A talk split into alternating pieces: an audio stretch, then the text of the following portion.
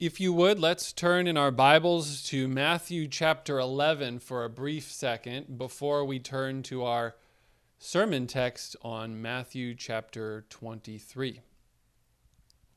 In Matthew chapter 11, it was quite a while ago that I was teaching through the gospel according to Matthew in our long teaching series and went through these verses in Matthew 11. At the very end of the chapter, Jesus says these words in verses 28 through 30. Come to me, all who labor and are heavy laden, and I will give you rest. Take my yoke upon you and learn from me, for I am gentle and lowly in heart, and you will find rest for your souls. For my yoke is easy and my burden is light. These are sweet words, an invitation to come to Jesus on the basis of his gentleness and his lowliness in his heart. I just finished reading a book this week called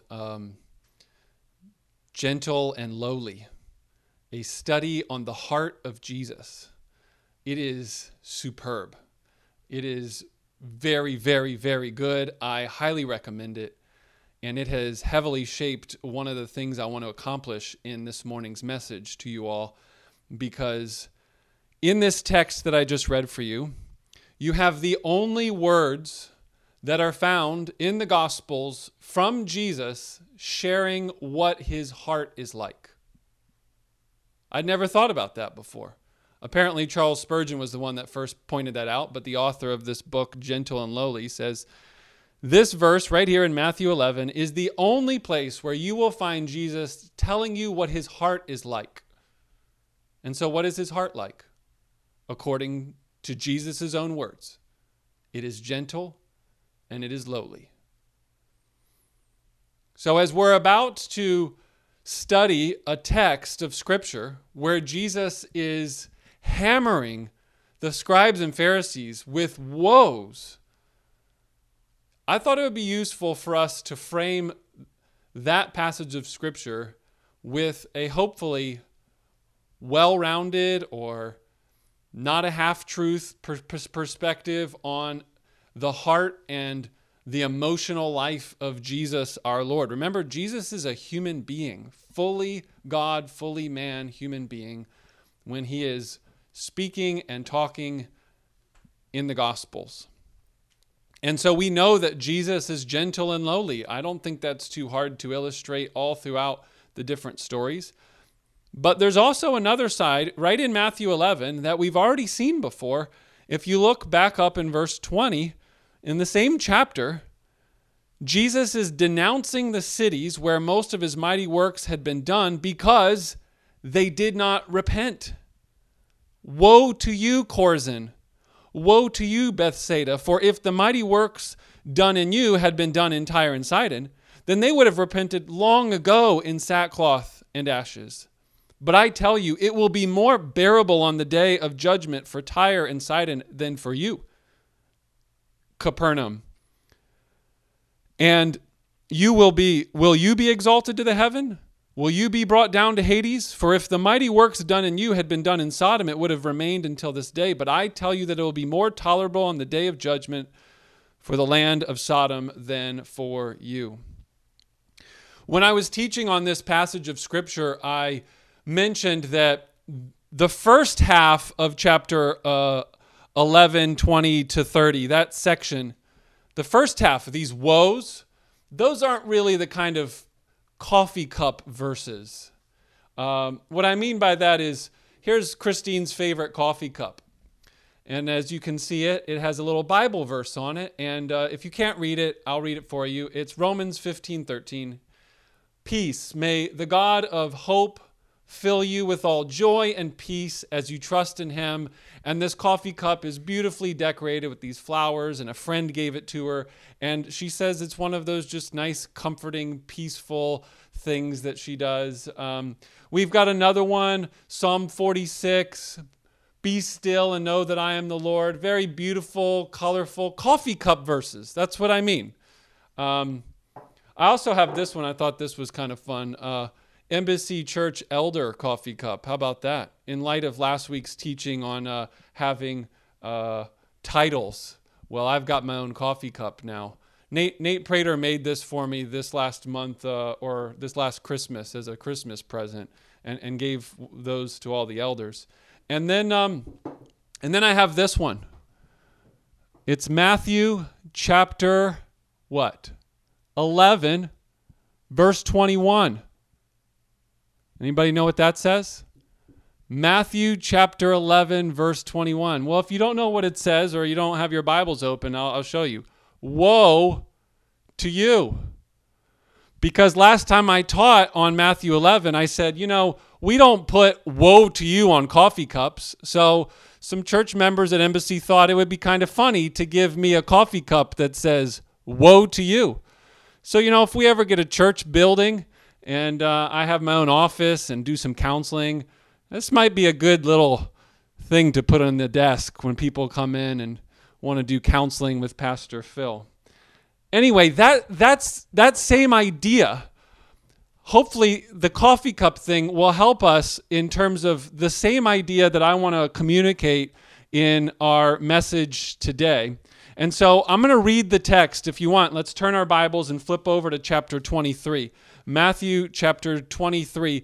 And I want to give you the big idea before I read the text, because I think that it will be useful for us to have this in our minds. And here it is.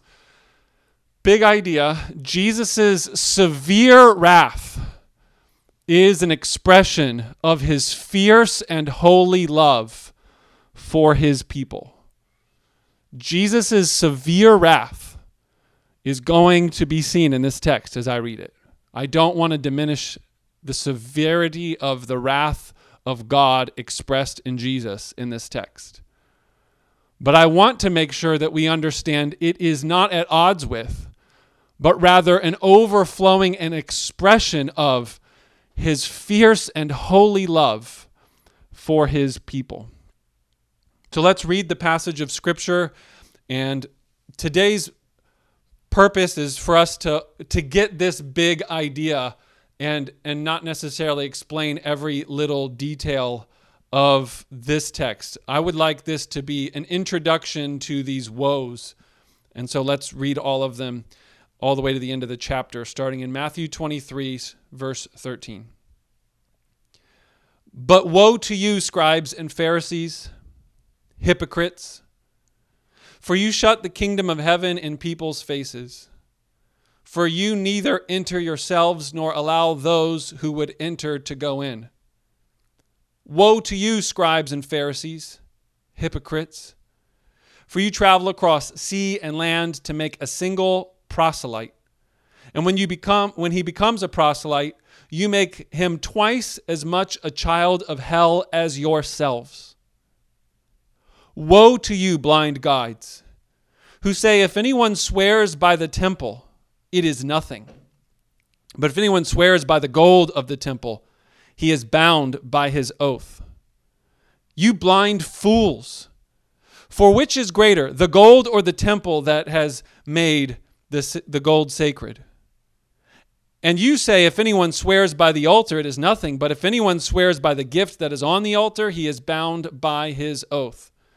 You blind men, for which is greater, the gift or the altar that makes the gift sacred? So whoever swears by the altar swears by it and by everything on it. And whoever swears by the temple swears by it and by him who dwells in it.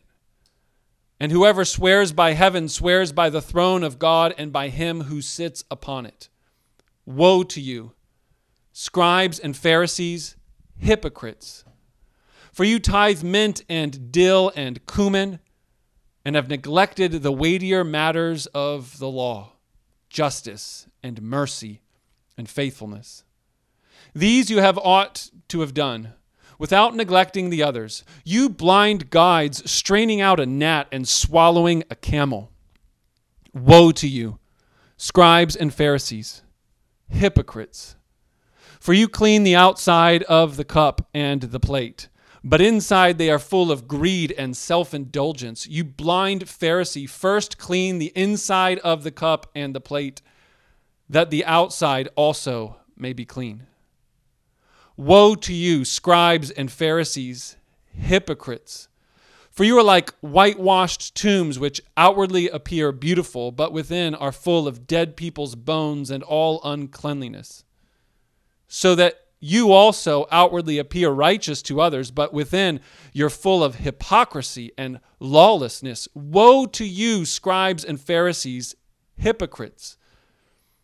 For you build the tombs of the prophets and decorate the monuments of the righteous, saying, if we had lived in the days of our fathers, we would have not taken part with them in shedding the blood of the prophets.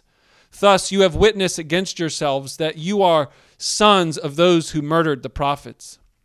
Fill up then the measure of your fathers.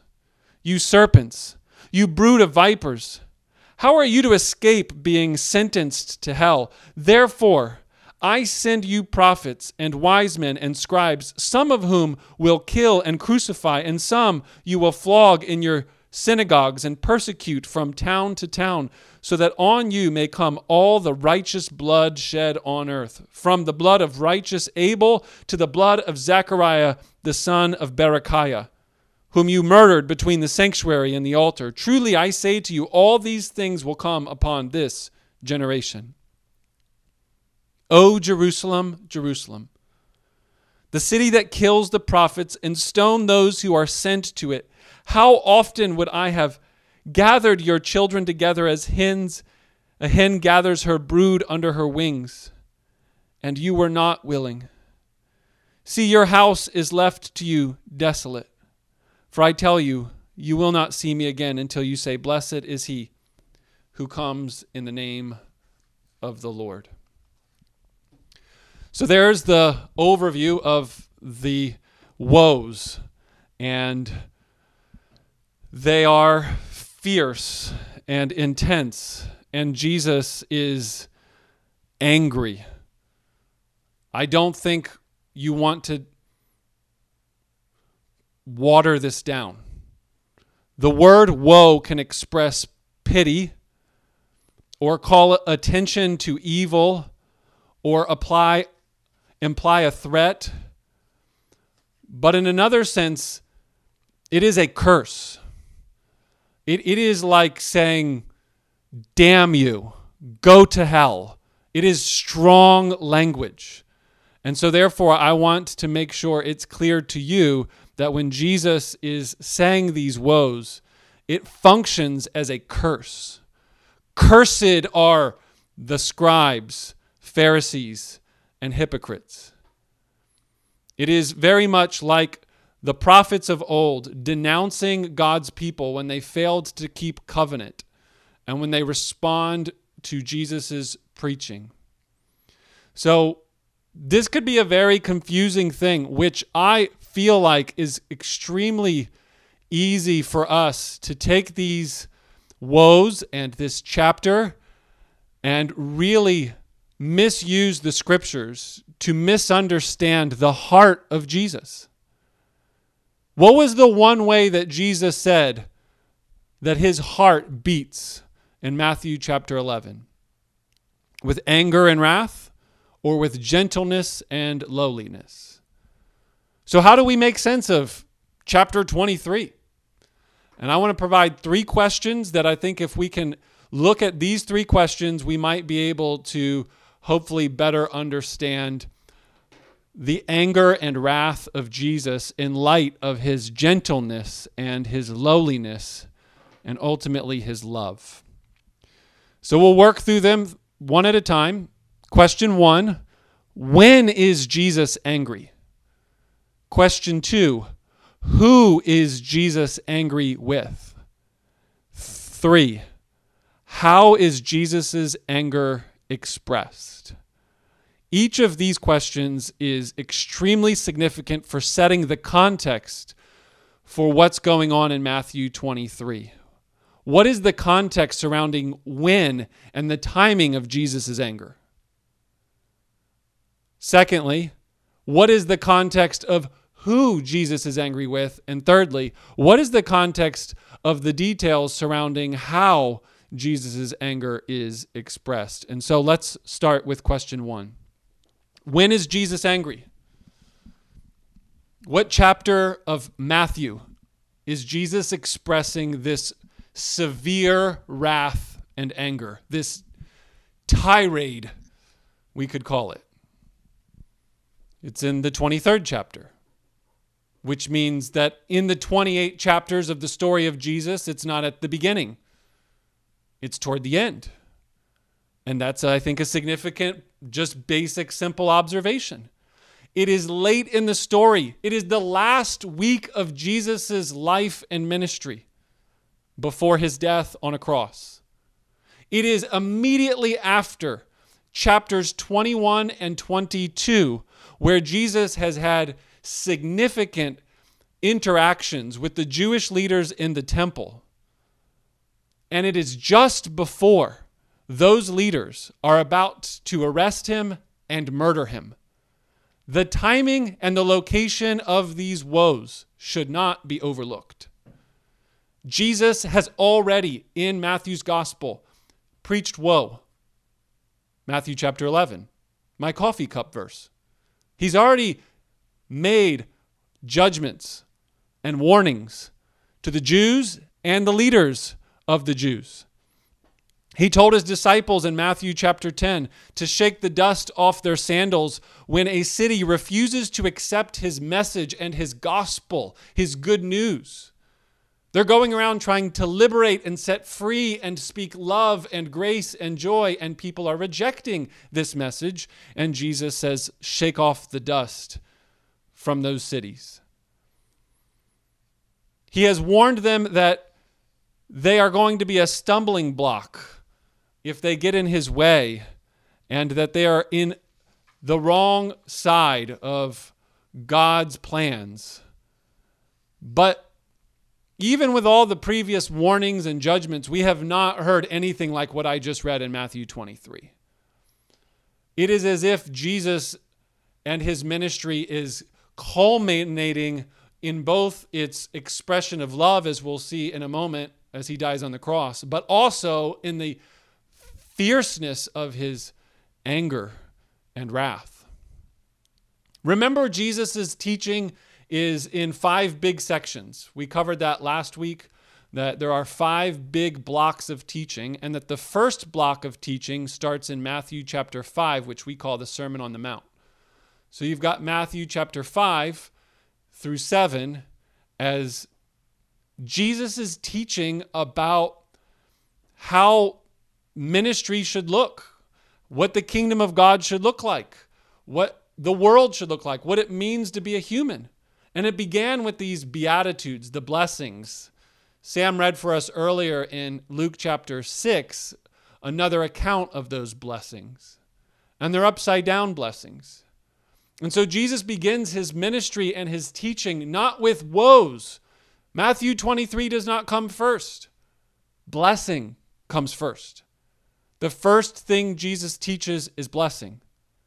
But the last thing he teaches is woes. And these woes, as we will see, are specific to a certain group of people who are representative of a certain nation and the destruction of the temple, as we will continue to see in chapter 24 and 25. I want to also point out, as I'm mentioning this relationship between the blessings and the woes, consider this. The first beatitude that Jesus promises in Matthew chapter 5 in the Sermon on the Mount, it reads like this: "Blessed are the poor in spirit, for theirs is the kingdom of heaven." What is the first woe that is read in Jesus's woes of Matthew 23? "Woe to you, scribes and Pharisees, hypocrites, for you shut the kingdom of heaven in people's faces." Do you see the contrast? "Blessed are the poor in spirit, for they will have and enter and inherit the kingdom of heaven." "Woe to you, scribes and Pharisees, for you are shutting the kingdom of heaven from men." Or similarly, the very last beatitude that Jesus gives in Matthew chapter 5 is a blessing on those who are suffering. Blessed are the persecuted and those who suffer for following Jesus, for the righteousness' sake, he says. The last woe in the chapter, verse 29, woe to you, scribes and hypocrites, scribes and Pharisees, you hypocrites, for you build the tombs of the prophets and decorate the monuments of the righteous, and saying that if we had lived in the days of our fathers, then we would have not taken part with them in shedding the blood of the prophets. Thus you witness against yourselves that you are sons of those who murdered the prophets. Fill up then the measure of your fathers, you serpents, you brood of vipers. How are you to escape being sentenced to hell? Therefore I send you prophets and wise men and scribes, and some of you will kill and crucify, and some of you will flog in your own synagogues and persecute from town to town, so that on you may come all the righteous blood shed on the earth, from the blood of righteous Abel to the blood of Zechariah, the son of Berechiah, whom you murdered between the sanctuary and the altar. Truly, I say to you, all these things will come upon this generation. From the blood of Abel, the very first person that was murdered, to the last person that was murdered in the Hebrew Bible in the book of Second Chronicles. If you're reading the Bible as a Jewish person, you begin in Genesis and you end in Second Chronicles. And so what Jesus is showing you is that from the beginning of the first murder to the last murder, the blood that cries out, your hands are filthy. Do you see the contrast between the Beatitudes in Matthew chapter 5, how they begin and how they end, and then the woes in Matthew chapter 23, how they begin and how they end? What's the point of that? It's that the whole story of Israel is being told in miniature form through the life of Jesus.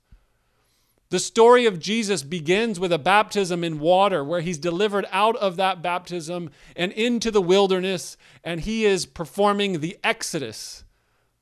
The ministry of Jesus begins with an Exodus story. It ends with a judgment story, a judgment on the temple, or an exile. This is why these severe woes come at the end of Matthew 23. Not just because the occasion warranted it, which it did, but because Matthew is poetically and beautifully telling us that the story of Jesus maps onto the entire Old Testament story. And so if we take Matthew's gospel as a whole, we see that Jesus's speeches move through three stages. He first teaches blessing and life through the good news of the kingdom. But then, secondly, the Jews resist the gospel message of life and good news. And so Jesus in Matthew 13 shifts to parables and says, fine, you don't want clear explanations of the gospel and receive my teaching? Then I'm going to speak in code so you don't know what I'm talking about. That's Matthew 13. And that's the middle section of the five big teaching blocks. So first, Jesus teaches what it looks like to be blessed and have life in the Sermon on the Mount, to walk in the narrow path and not be led to destruction, to build your life on a solid rock and not be swept away in the sinking sand. But that message is rejected. And when it's rejected, Jesus then moves to parables, Matthew 13. And then, finally, the third move has happened here in Matthew chapter 23. Jesus denounces them with woes like the prophet Isaiah or Jeremiah. When they are plotting to kill him, it is as if they are plotting to kill and destroy the temple that has been made flesh. And so Jesus says that the temple will be destroyed, both the physical building and his body, and that they're going to flog and whip and put him to death. So the question is, when is Jesus angry? Not the entire time throughout the Gospels. Your picture and vision of Jesus can and should be that he is gentle and lowly. So come to him, all who are weary and heavy laden. He wants to give rest to your soul. And the very reason that he is upset right now is because question two, who are these woes against? Are these woes against all of the sinning people in the world? Or are they very specifically aimed toward the people who are oppressing the broken, weary sinners, the very people that he has such love and compassion and mercy toward? Come to me, all who are weary and heavy laden. I will give you rest, for I am gentle and lowly. Let me make sure I say this very crystal clear for all of you here today.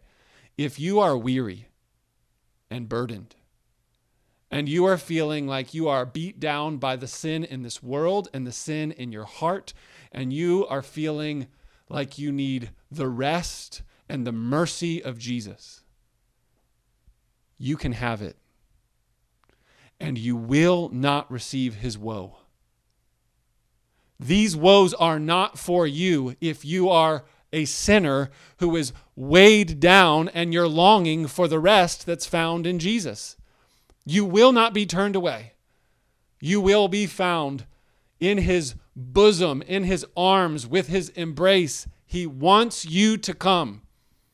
Do not read Matthew 23 out of context with the rest of Matthew's gospel and the rest of the heart of Jesus and think, oh man, Jesus is angry with sinners and I'm a sinner, so he must be angry with me. Is that the way you're concluding? Is that the way you think about God?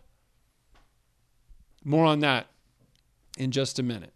But for now, who is Jesus angry with? That's the second question. Jesus focuses his wrath on the leaders and the teachers in Israel, the scribes and Pharisees. It says it every single time.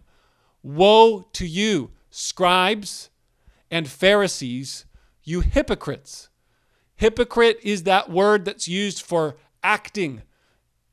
An actor that dresses up, and he is saying, you are looking like one thing on the outside, and you are brood of vipers, Pharisees and scribes. Not the people of Israel, not the regular sinners, not you and me because we're struggling along in this life. He's calling people brood of vipers, those who are leading people to become sons of hell. Did you catch that? When he said, you in verse 13 and 15. Woe to you, scribes, Pharisees, and hypocrites, for you travel across sea and land to make a single proselyte. That means a convert. You're trying to convince people to follow you. So these are leaders and they're gathering a following. And he says, you'll go to any extent or length. And all of this is exaggeration and hyperbole, which is what I mentioned last week. Jesus is using big prophet-like metaphors and exaggeration and irony throughout the whole thing. And so you see it here. You will cross land and sea to make one single convert. You'll go over mountains and cross seas and do whatever it takes to get one single convert. And then what do? You make them twice a child of hell as yourselves.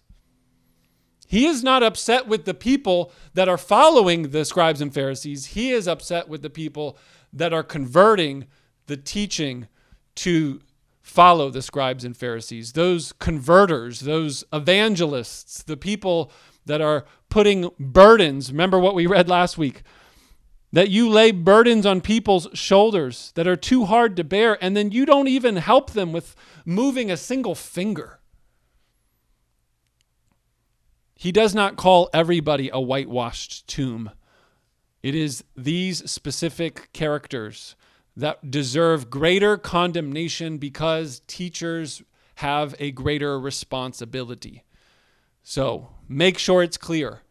Jesus is severe in this passage, not with sinners in general, but with those who are being oppressed.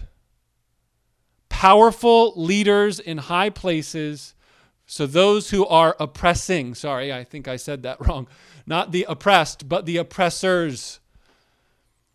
He is severe with the powerful leaders who are oppressing in high places and not lifting and helping the burdens. It is the exact opposite of why Jesus came. Come to me, all who are weary and heavy laden. I want to help lift and liberate the burden of the oppressed. Jesus is hoping that his ministry, including these woes, will bring freedom and liberation to loosen the hold that has been on the Jewish community that had followed the scribes and Pharisees' teaching. Notice that in chapter 23, verse 1, that Jesus says to the crowds and the disciples, and then he starts talking. So there are people in mind that he is hoping to set free by loosening them from the hold that the scribes and Pharisees and their teaching and their ideas have on these people. So by ridiculing them, by talking so intensely, he shows the crowd and disciples that they don't have to fear these religious tyrants. Jesus is like a new Moses now, in the sense that he's setting the people free from this slavery. And so this is not like a polite, nice theological discussion. Jesus knows the stakes here. It is a life and death struggle over which path are you going to choose. There's a path that leads to destruction, and there is a path that leads to life. And he is extremely intense about these matters because it is a life and death issue. To warn people, do not follow their path. The teaching of Moses and the Old Testament law that these Pharisees and scribes are basing their entire law and life upon is rooted in the tradition of Moses and the Torah. Think, for example, Moses came and brought them the gift of what is called the Sabbath. Sabbath was to break the yoke of the burden of being a prisoner and a slave under King Pharaoh in Egypt. So Jesus, when he says, come to me, all who are weary and heavy laden, for my yoke is easy and my burden is light, it's as if he's saying, the Pharisees and scribes are like Pharaoh. They're small town little pharaohs, and I am your Moses, setting you free. They want to force you to make bricks without any straw. Their teaching is a heavy burden, but Jesus is a liberator of the oppressed. And so he's protecting them, and they need to realize, and we need to realize, who Jesus is angry with. He is angry with people who use their teaching and their ideas and their philosophies to further oppress those who are already heavily burdened. Before we move on to our last question, I want to just make one brief comment of application. I've used the language of oppression specifically in part because that language is being thrown around a lot right now in our cultural commentary of what's going on between especially white and black relations in our world, between the police and the citizens.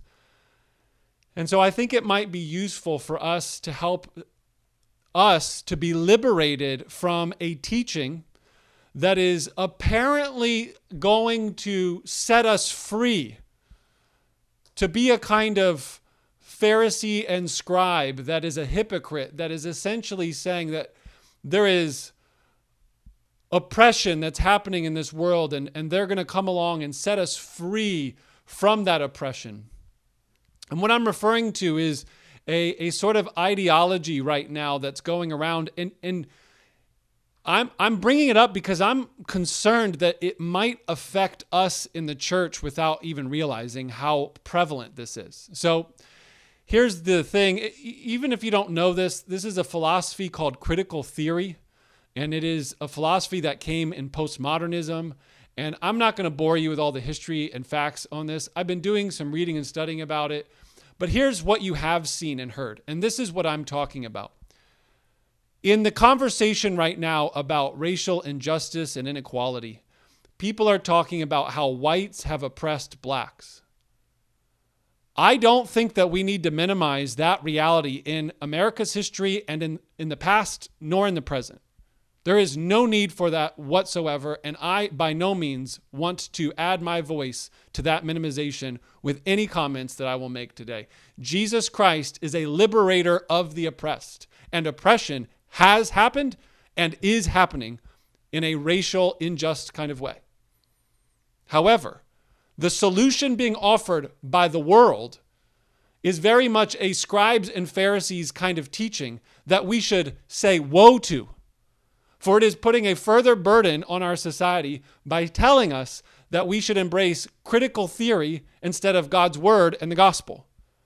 And here's what you have probably heard or seen in terms of critical theory, even if you don't know the actual lingo behind it and the definitions. It basically says everybody is in some sort of class or group, and you are either an oppressed or an oppressor. So if you are an older white male, then you are in the oppressor group. And if you are a Latino lesbian woman, then you are an oppressed group. And so on and so forth. And it continues to categorize people by their gender identity, by their race and skin color, by where they come from, socioeconomic status, etc. It's further dividing us into these kind of categories and then using those to try and liberate those who are oppressed. I have no problem with the idea of identifying oppression in the world and wanting to liberate the oppressed. I think all of us should hopefully give a hearty amen, because this is in fact what the gospel does through the ministry of Jesus, even in this text that we're seeing in Matthew 23. But what we should have a problem with is things like this. Well, if you've never experienced what I've gone through, then you need to just shut your mouth and not talk anymore. This is the sort of thing where it's essentially, you don't know what it's like. Say, for example, let me give you one simple example. Right now, critical theory will use that kind of logic to say, like the people that are being influenced by this ideology and message, if you don't have a womb, then you cannot speak up about women's rights of abortion. So right now, I want you to think through the logic of that. Is it okay for your pastor, who's a male, to speak in to the issue of abortion? Or should we embrace the wholesale critical theory mindset and say only those who have the experience can speak on those certain issues? Now, one of the things we want to be careful about is I'm not saying that this means we should not have the posture I talked about a week ago in our podcast recordings of learning and listening and lamenting from the experiences of those who are being oppressed. But what I am saying is that I think it's extremely important for us to not hear that kind of thing and then intermingle that with an ideology that is completely opposed to the gospel and to the teaching of Scripture. God's word teaches that fundamentally, all of us are made as humans bearing the image of God. And therefore, our race and ethnicity should not be flattened as if it's meaningless, but it also should not be elevated as if it is the ultimate identity marker for what makes us a human being or classes us as people. So I love the fact that Embassy Church is not made up of one mono-ethnicity, which is the more biblical word than race. Race is a more modern word that we use to talk about people's complexion based on their skin color and how much melanin they have, whether they have a little bit or a lot. At least scientifically, that's the way to think through it. But we're image bearers. And so therefore, we need to realize that in some of these conversations, there is a danger that can creep into the church for the way that we interact, where you might be silenced. Because essentially, critical theory wants, in its end goal, to have people that are in positions of privilege or power or of influence that are all being lumped together in the same grouping based on certain things, whether it's like, well, you're a man, or you're white, or you're a heterosexual, or, and you fill in the blank. And fundamentally, our identity should not be rooted in those matters as Christians. Our identity should be rooted in being made image bearers, and our identity should be rooted in our understanding of who we are in Jesus Christ. And so it's extremely important for us to make sure that we can understand the difference between listening, lamenting, caring for the oppressed, and a sort of false sense of social justice that wants to essentially overthrow the oppressed, overthrow the oppressors with more oppression by silencing them, by shutting them down, by fighting racism with more racism. And that's essentially what I mean by we need to understand who Jesus is angry with, and it is those who are in positions of power and authority and are using that and abusing it for the sake of their own wealth and power, and they're ultimately oppressing people.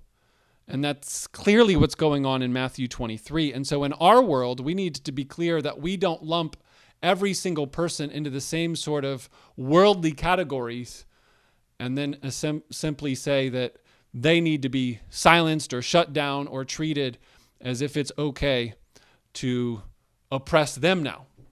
Where the oppressors, those who are being victimized and abused, now think it's okay for them to victimize and abuse anybody else because of some sort of category that they find themselves in. This stuff is, a good example of this, again, is in the New York Times. There was a woman that was speaking out very negatively about certain political figures that were like white men and calling them dogs and names and ridiculing them. And there's nobody that's saying that, like, in fact, she was being praised as if, like, that's okay. That's okay that you speak that way about those groups of people. That's not okay.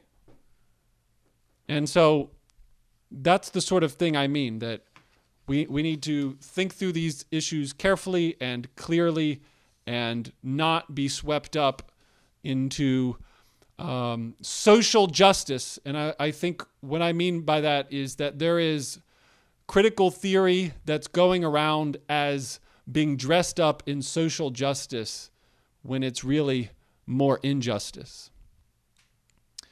The last thing we want to cover is how Jesus's anger is expressed, which is extremely different from the ways of the world and how oppression is liberated.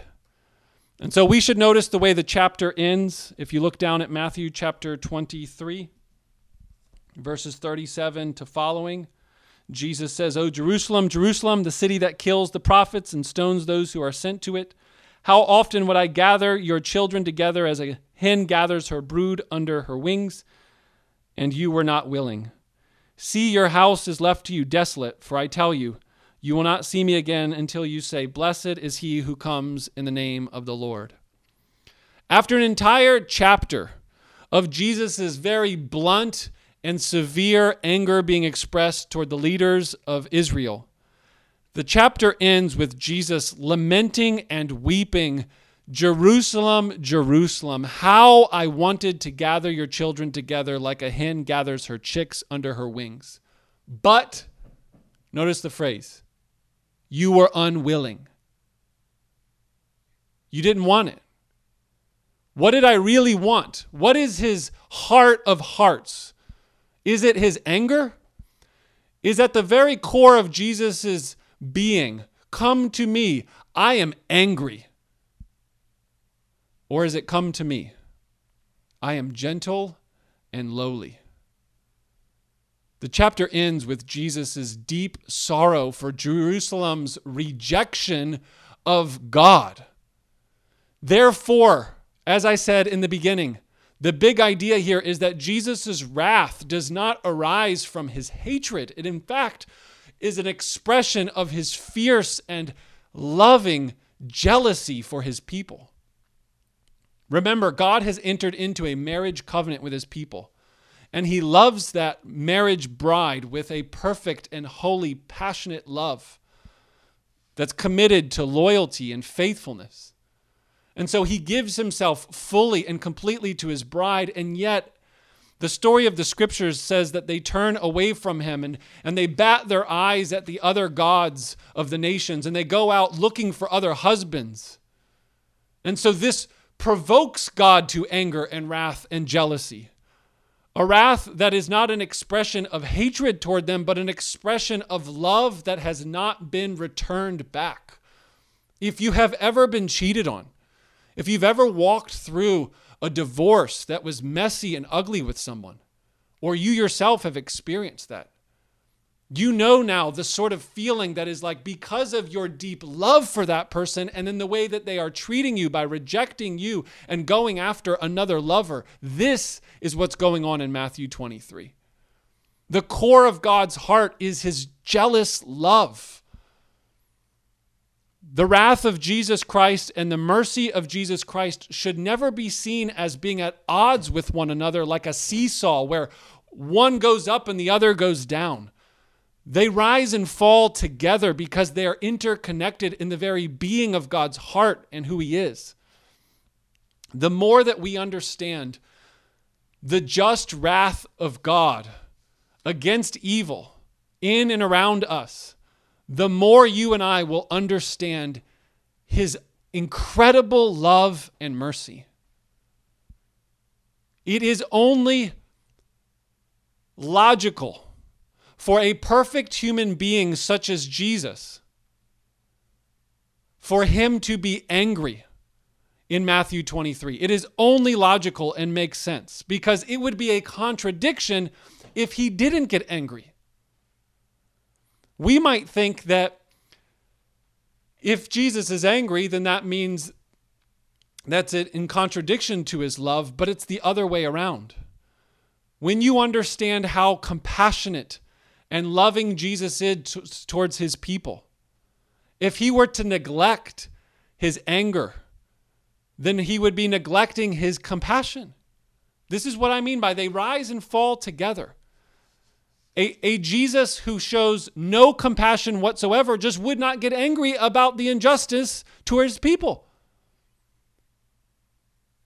If you really love someone and you care about the hurt and the pains and the sufferings going on in this world, then it is precisely because of that love that it would lead to feelings of wrath and anger.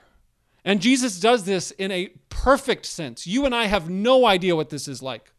Therefore, we should never project onto Jesus our experiences of anger, because they're always tainted with a selfish and self-righteous kind of anger, and never with the perfect purity of righteousness that Jesus has. This is the idea of a father who so loves his son or his daughter that when any abuse or mistreatment happens to them, he does not just look with indifference, but because of his great and deep love for his son or his daughter, he gets angry. So let me close with these words from the book that I mentioned earlier, Gentle and Lowly. Do you ever find yourself thinking, how can God love me when I've messed up again? Or increasing suspicion that God's patience with you is wearing thin? Do you ever think that you know that God loves you, but deep down inside, you suspect that you've deeply disappointed him? Do you tell other people about the love of God, but wonder in your own life if he's harboring some sort of mild resentment toward you? Do you ever think that maybe you've so messed up your life that it will never be able to be repaired, and convinced yourself that you have permanently diminished your usefulness to the Lord? I want you to think through whether or not you have projected upon Jesus your skewed instincts about how the world works and how human nature dictates that the wealthier a person is, the more that they will tend to look down on poor people. And the more beautiful a person is, the more they are put off by the ugly. And without realizing what you're doing, you might quietly assume that because Jesus is high and exalted, that he correspondingly, in his moral perfections, looks down on the despicable and the unclean. And so therefore, you don't come near to Jesus because you don't think he wants to come near to you. And even when he says, "Come to me, all who are weary and heavy laden, for I am gentle and lowly," you have this picture of him kind of holding his nose because you stink so bad with your sin and your filth. May it be clear to us, brothers and sisters, that Jesus Christ does not cringe when he reaches out and touches dirty sinners. His embrace of sinners is precisely what he loves to do, and he can't bear and hold it back. He cannot bear to hold back his love. When we picture Christ approaching us, do not do so with a severe or sour disposition. Think about Jesus as him wanting all the more to be near you precisely because of how broken and hurt and sinful you are. A compassionate doctor will travel into the deep jungle to provide medical care for a primitive tribe afflicted with a contagious disease, flying in his medical equipment, correctly diagnosing the problem, and the antibiotics are prepared, they're available, and all of these people can be helped. He's wealthy, he doesn't need any financial help, he just wants to bless these sick people. And then, one by one, instead of receiving his care, they refuse it. They want to just take care of themselves and heal themselves on their own terms and in their own way. How do you think that makes the doctor feel?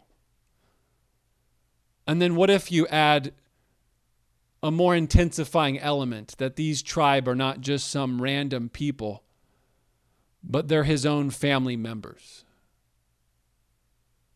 This gets us into the heart of Jesus.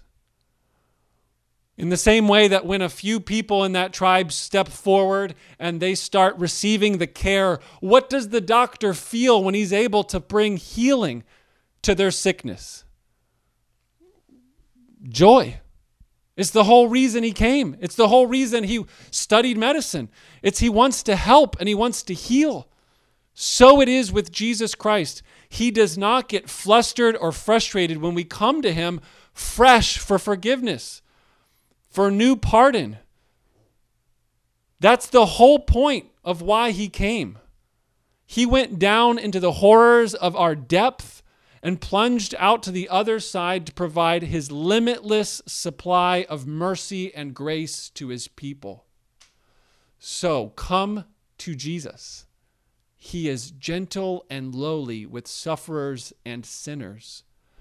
He is not angry toward you who are weary and burdened and bogged down by not only your own sin and your own oppression that you have done to the people around you in your own life,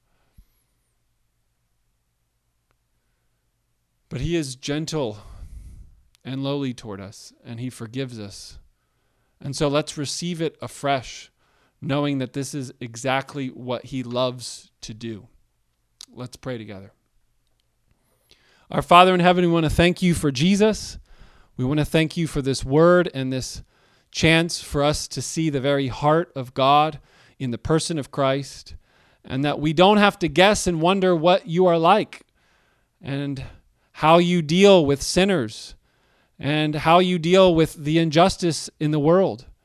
We're thankful, God, that precisely because you love humanity, you too are angry, and you too have wrath being stored up for those that continue to reject you and oppose your plans and purposes.